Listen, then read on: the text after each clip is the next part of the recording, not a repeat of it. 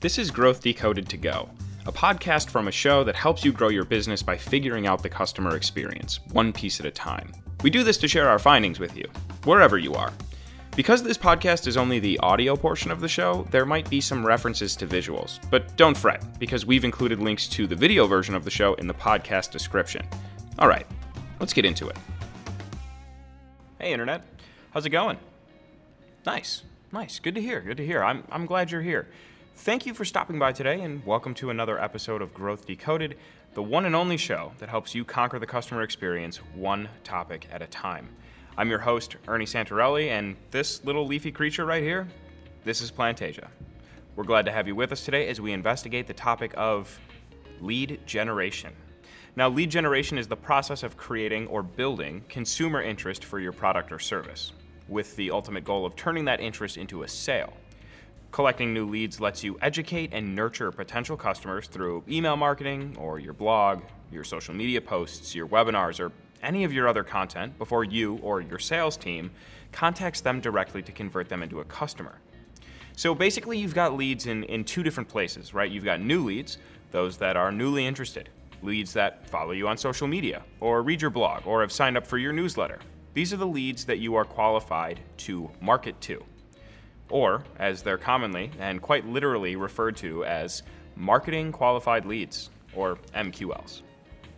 Then you've got these other leads, right? These leads are further along in the process. Maybe they've attended a few of your events, or they converted on a landing page for some downloadable, or they signed up for a demo, or to be contacted by a salesperson.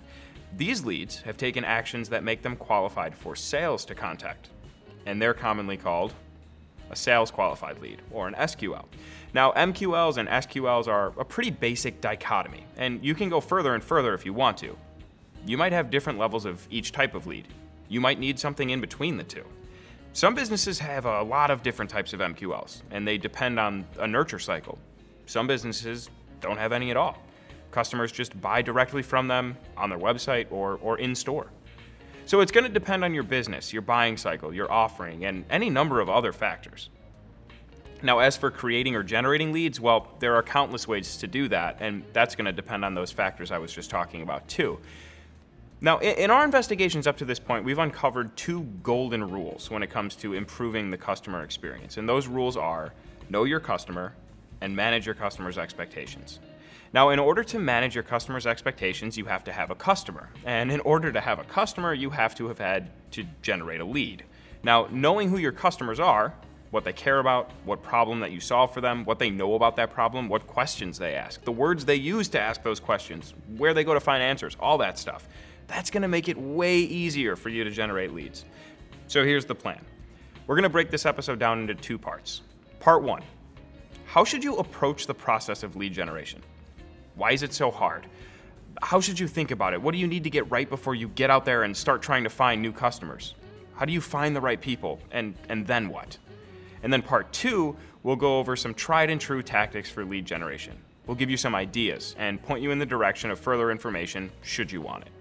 Now, to help us out in this investigation, I sat down with a best selling author, an internationally acclaimed speaker, a college educator, a prolific blogger, and a successful marketing and business consultant.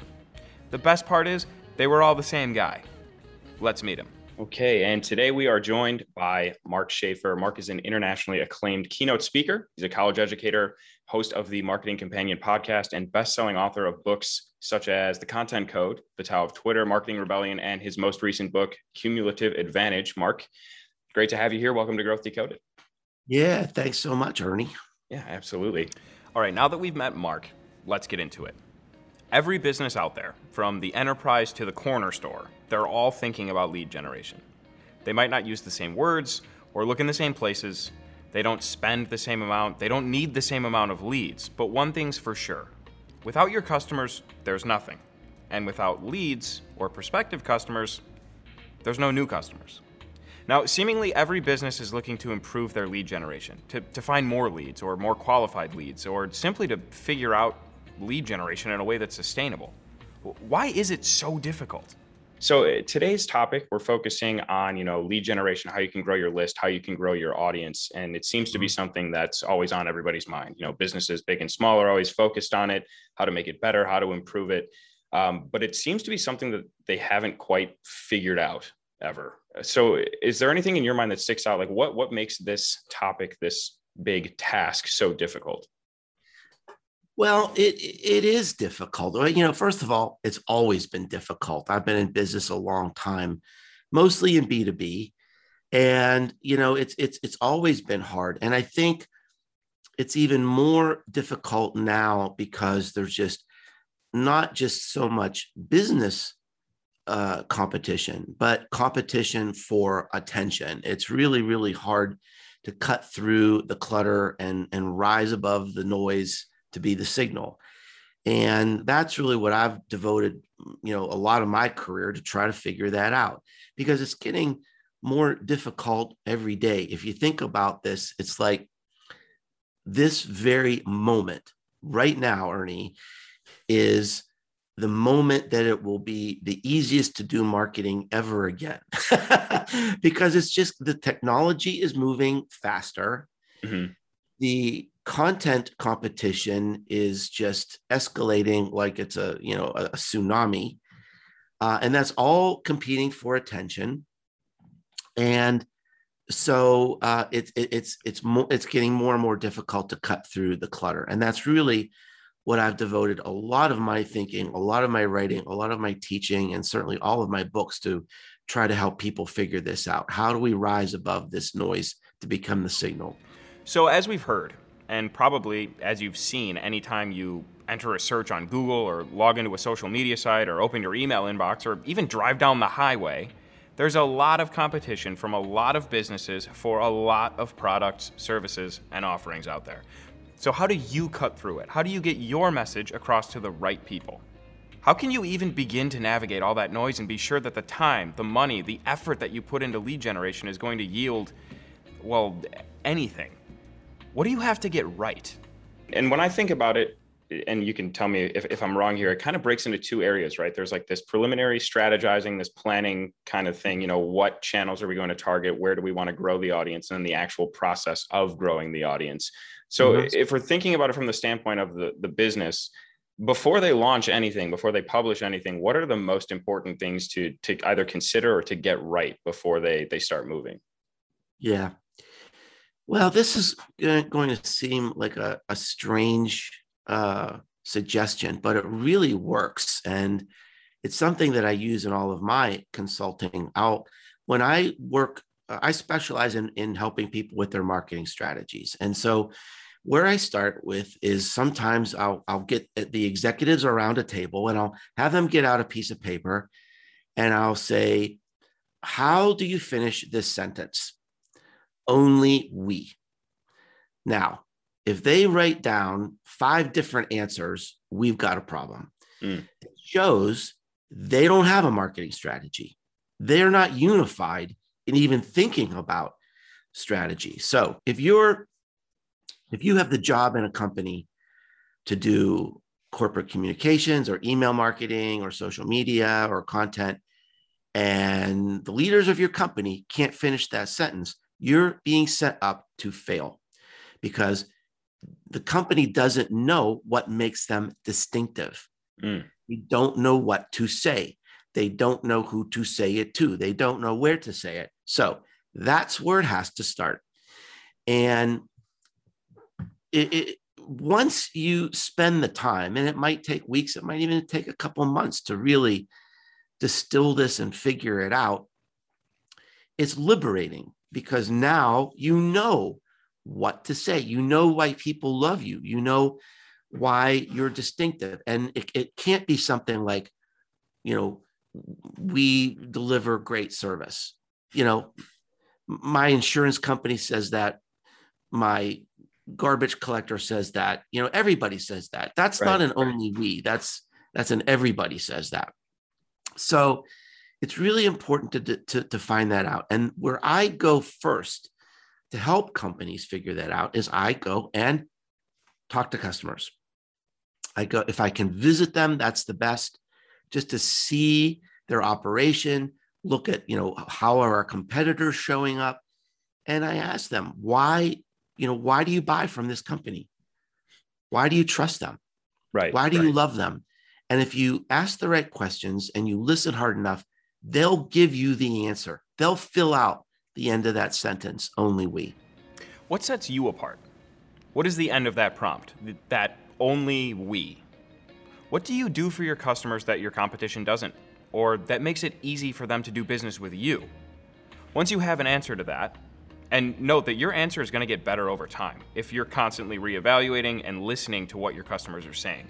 You're going to get more and more sure of it, and your efforts will improve. Okay, so you've answered your only we. Now take a look at your customers. What do they have in common? Wh- who are they? Where do they go online? And how can you be there too? Let's hear it from Mark. So, you know, kind of going along that, you know, once you know your customer, you know the problems that you solve, the you answer the only we. Yeah. And you have to start, you know, you want to build that group of people. Mm-hmm. How can businesses who are struggling to figure out, you know, where their audience is or where those groups of people are, how can they pinpoint their audience? Is there any strategies that you employ for that? Well, sure. You know, we live in an amazing time where, gosh, 30 years ago, it was really difficult to find those people. Hmm. But today, we live in a world where like minded people assemble onto little islands on the internet, right? So if you love uh, sport fishing, if you love racquetball, if you love hats, if you love birds, there are very there are lots of dedicated groups, you know, mm. on the internet. And I think the idea today is it's becoming increasingly difficult to to drag people to your site. I mean, it, it, it, it, you know that was sort of a strategy 10 years ago, maybe even five years ago. But I think there's so much competition today that the marketing mindset really has to be how do we go to these islands and become befriended on this island? How can we be so nice, so helpful, uh, so polite? We don't want to interrupt people. We don't want to be salesy. How do we get invited to these islands and maybe even become the mayor of the island because we're so helpful. You know, a very real example I was working with a big tech company, and they had built their website customer community. And oh my gosh, they put so much effort into this, they put so much time into this, but it wasn't organic to the, a person's experience. Mm every day, you know, if, if, if people are hanging out on the web, they might go to Twitter, they might go to LinkedIn, they might go to a Reddit thread, uh, they might go to a professional group. Uh, maybe they love a Twitter chat or whatever, right? But I don't think it's effective or efficient today to spend all our marketing dollars dragging people to a place where they're all, they already have a home. Mm. I think it's more efficient and more effective to find those homes and show up there. So, so that's what happened in this in this big tech company. Uh, they just couldn't get anybody to visit this site. It was a great site. They had lots of information, lots of helpful stuff, but it wasn't organic to their everyday experience. And so what they did is they found a LinkedIn group where everybody already was. All mm. their customers were already there. So the vice president just started helping people, just started publishing helpful content, asking questions. 18 months later, she was asked to be an administrator for the group. Literally, she was asked to be the mayor of the island. And that's, I mean, that's a different sort of mindset. But we, we I think that's a, a good way to think about the internet today. Archipelago. That's a fun word, archipelago. It's a geography term, and it means a chain or a group of islands, like Indonesia, or Hawaii, or the Maldives, or, as Mark just told us, the internet. Whatever you sell, whatever you specialize in, there's an island out there in cyberspace populated by people who are interested in the same thing. The key is locating the island. Is it a Facebook group? Is it a subreddit? or a forum or a LinkedIn hashtag or a YouTube community. Maybe it's a few of those things. Maybe it's none. Maybe it's something totally different. The good news is it's findable. And it's even more findable when you ask your customers, or people that look like your customers, where and what the island is. Now, once you find the island, well, that presents a whole new set of questions and problems that you're going to have to answer and solve. Because maybe there's a few islands. What then? With so many different communities, you know, ways to get in front of people, to grab attention, to get your questions answered. How, where do you, if you're a business, how do you start to navigate that? Like, how do you begin to pinpoint, you know, this is what we want to invest in, or these three or four or five different things? Where, where do, where do you start? Well, I think the goal would be you want to be a nonconformist. And what I mean by that is that marketers tend to flock to whatever's popular until they ruin it right so you know you go to a big conference and they say this is this is the year of snapchat and snapchat's going to be the next facebook and everybody leaves the conference and they're all doing the same thing on youtube or snapchat or tiktok or whatever it is right? That's not marketing. That's just following the crowd. Great marketing is being a nonconformist not a conformist. So the most important word in marketing is maneuver. A lot of people think marketing strategy is so complicated because we have so many channels and so many options, but it's really not. Because chances are our cards have already been dealt to us. Are we the market leader? Are we number two? Are we disruptor? Based on where we are in the marketplace, that's going to help determine the marketing strategy. Do we have a strong customer base who wants to buy more? Are we starting from scratch where we need to educate? That's going to determine part of the strategy, right? So there's only like three or four decisions you need to make because your cards are kind of dealt for you. Mm. And then you've got to say, okay, here's the landscape. Here's where we fit. Here's where our competitors are. So we can't really do that all over again. Here's where our customers are. Here's how there might be unmet or underserved needs. Hopefully, there are those. That's why your business should exist to serve these unmet or underserved needs. Uh, and then figure out okay, how do we maneuver? How do we fit in this ecosystem? Is there a place? Is there a voice? Is there a channel that we can own and connect to our customers in an interesting and unique way. And I mean, there's there's limitless opportunities to do that. It's just only limited really by your imagination. And unfortunately, you know, so many marketers today, they just, you know, want to catch the latest buzz and do what everybody else is doing. And that's really it's lazy and it's and it's not going to work. The the world is just too crowded and too noisy to uh, to just copy everybody else. Your leads could be anywhere.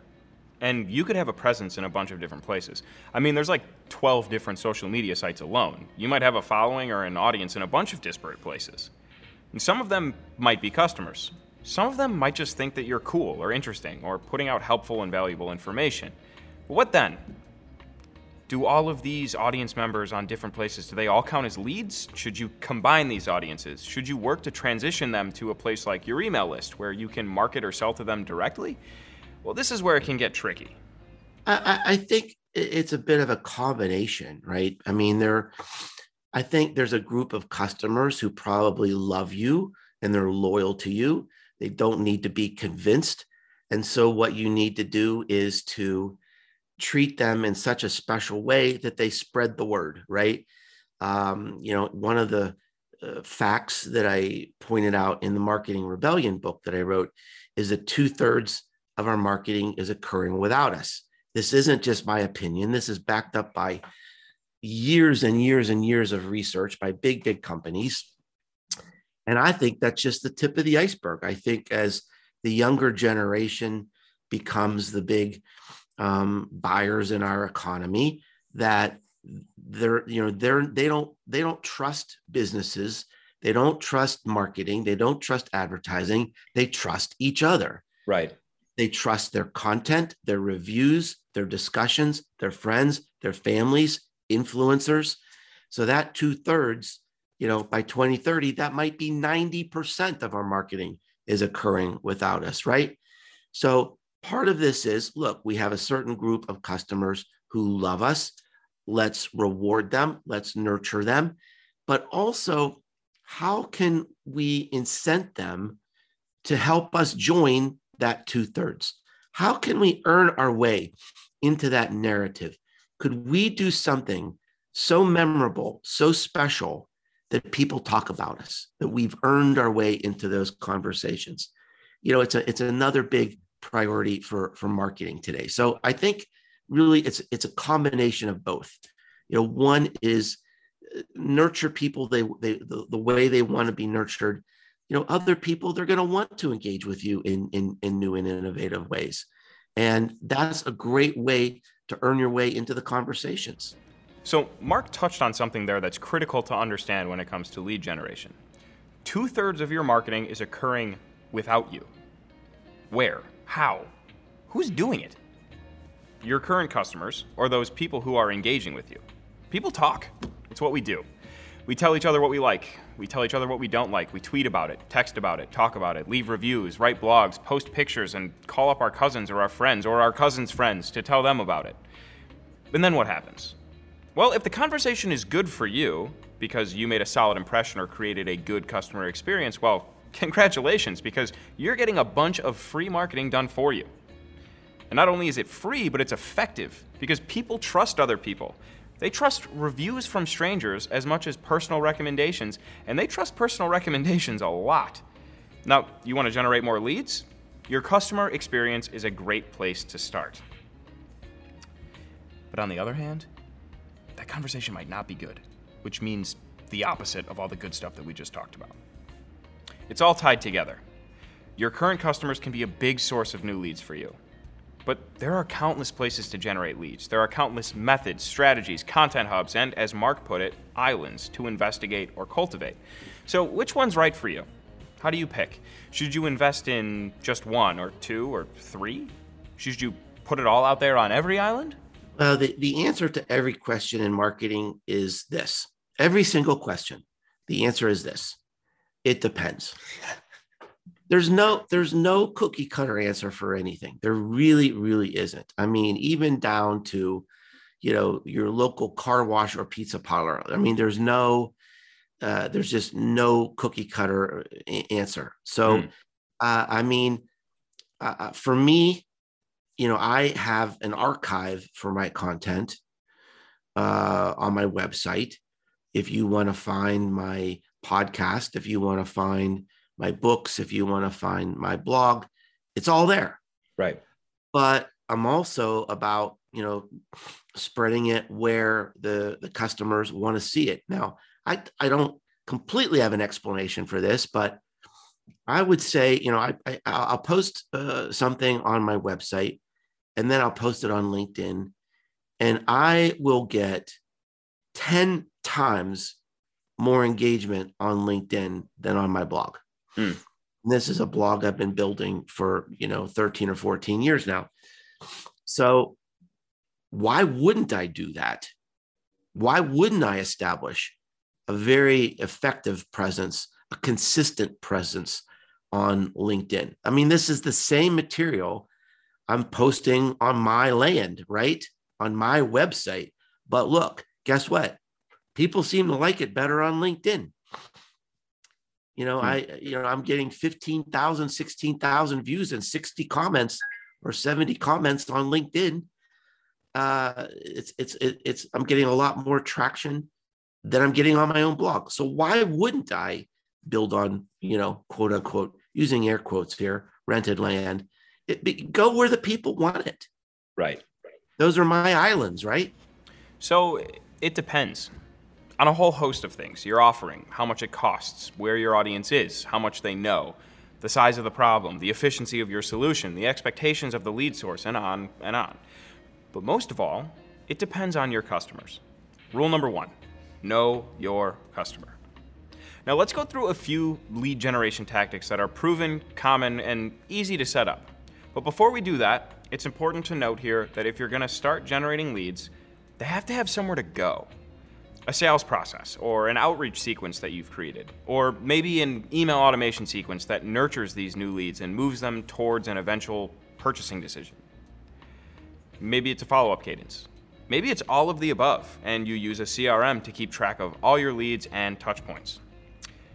Note that we covered sales CRM back in season one, so if you're curious and want to learn more about that, you can check that episode out. Now, the point is, your leads won't hang around forever once you've generated them. The conversation has to continue. There should be a, a next step or a series of next steps. Leads have a lifespan, and every single one of them is different. So, if you don't have any next steps planned, you could end up wasting a lot of time, a lot of effort, and a lot of money generating leads on a conversion path to nowhere. Not to mention the fact that stranding a lead is not a very good customer experience. Okay, now on to the first tactic the Facebook ad. Facebook ads are a common email collection tool for small businesses. Why? Well, they're relatively inexpensive, you can see the results fast, and you can get a lot of data about the ad's performance from Facebook. You can reliably reach people who are ready to buy from you.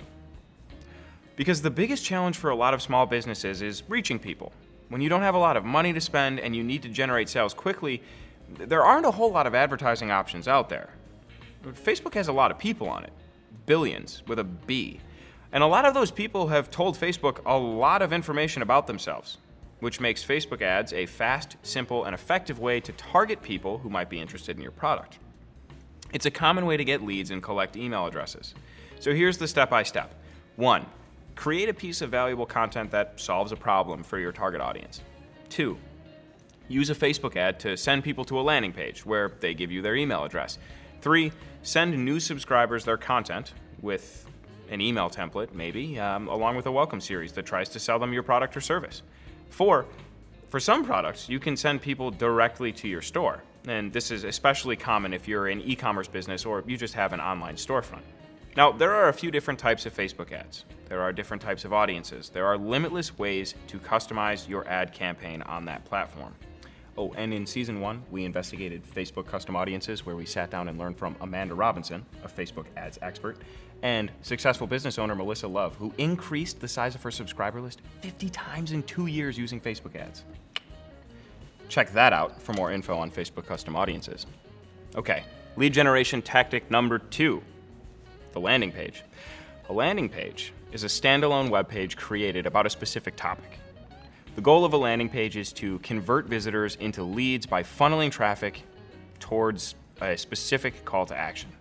Landing pages get their name because traffic comes to them from other online destinations, like Facebook ads, and the visitor lands on this page. Now, with a landing page, you can add subscribers to an email newsletter. You can promote your online course. You could sell a physical product, give out a discount code or a coupon, Boost attendance for a webinar, encourage a free trial, give away a consultation or demo. I ran out of fingers there. And all of these things involve a landing page visitor entering their information on a form, pressing the submit button, and ending up as a lead in your contact list. What kind of lead? Well, that depends on the thing that they're pressing submit to get. And to quote Mark, it depends.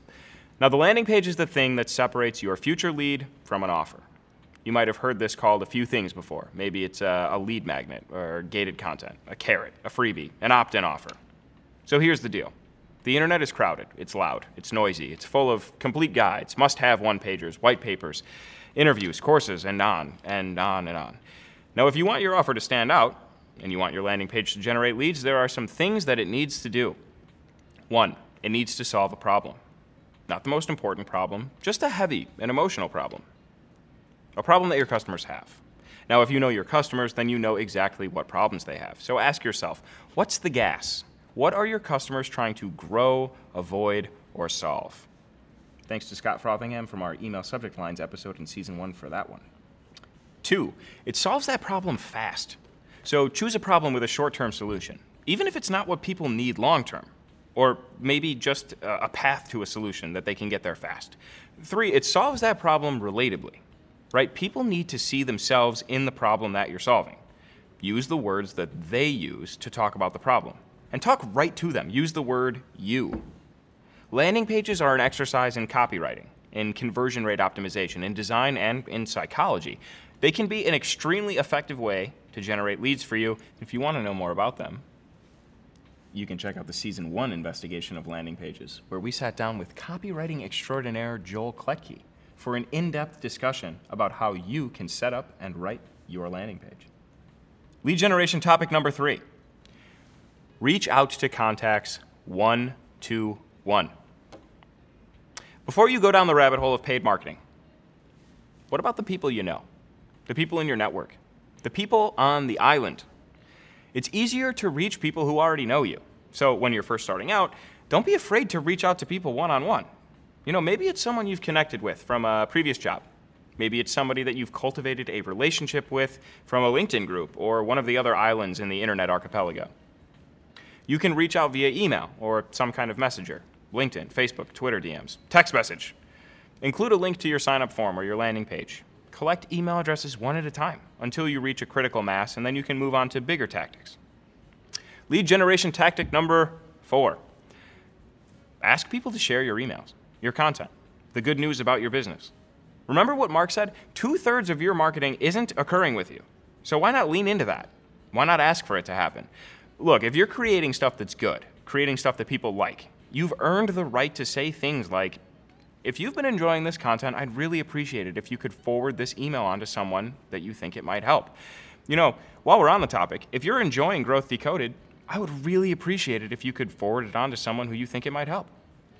Now, Mark had talked about building on rented land previously, or cyber real estate that you don't technically own, like your website or your email list, but does this rented land also include the people who are talking about you? I mean, I mean, for years, a lot of the top marketing consultants have used this phrase to say, look, you need to have all your content on your website. You need to be dragging people to your website because if you don't, you don't own the audience. Right. Right. We need their email address. We need them in our forum because if we don't have it there, we don't know who they are. Now, that is a very it's an antiquated way of thinking because marketing used to be about control and about manipulation. And today, I think companies need to respect customers. They need to say, look, you have the accumulated knowledge of the human race in the palm of your hand. You can make really good decisions. And we're going to provide you all this content anywhere you want it because maybe something here will interest you. Maybe this will help us join that two thirds, right? If you've got your content behind a paywall and, and you've got to give someone your email address and your and your phone number to even get the content, 95% of the people are going to go away before they even see it. So we need to, you know, the, the economic value of content that's not seen and shared is zero. Right. So unleash it, put it everywhere, because that's the only way you're going to earn your way into that two thirds. And you're, it's the only way you're going to earn your way. I mean, the, the numbers don't support it, the research doesn't support it. You know, we need to be putting our content everywhere. We, we're just, you know, rolling old tapes. Uh, it, it's it's frustrating to me. There you have it.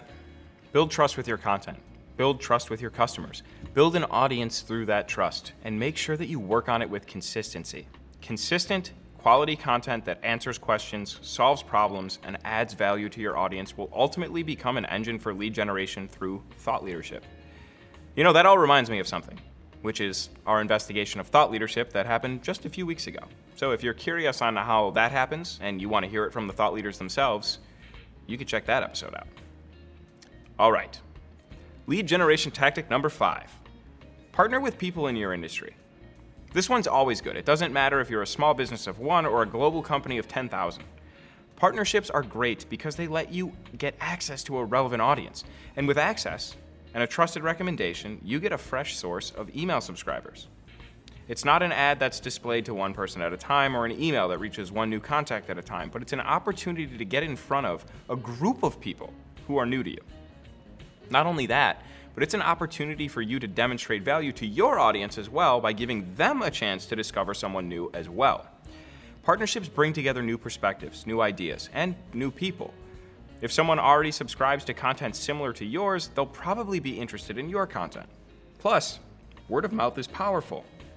If someone you trust recommends content, you're more likely to actually check it out. A partnership could be any number of things, right? It could be contributing to a blog post or co hosting a webinar, appearing on a podcast, contributing a quote to a piece of research, having someone in store for an event, or literally anything else that you can think of.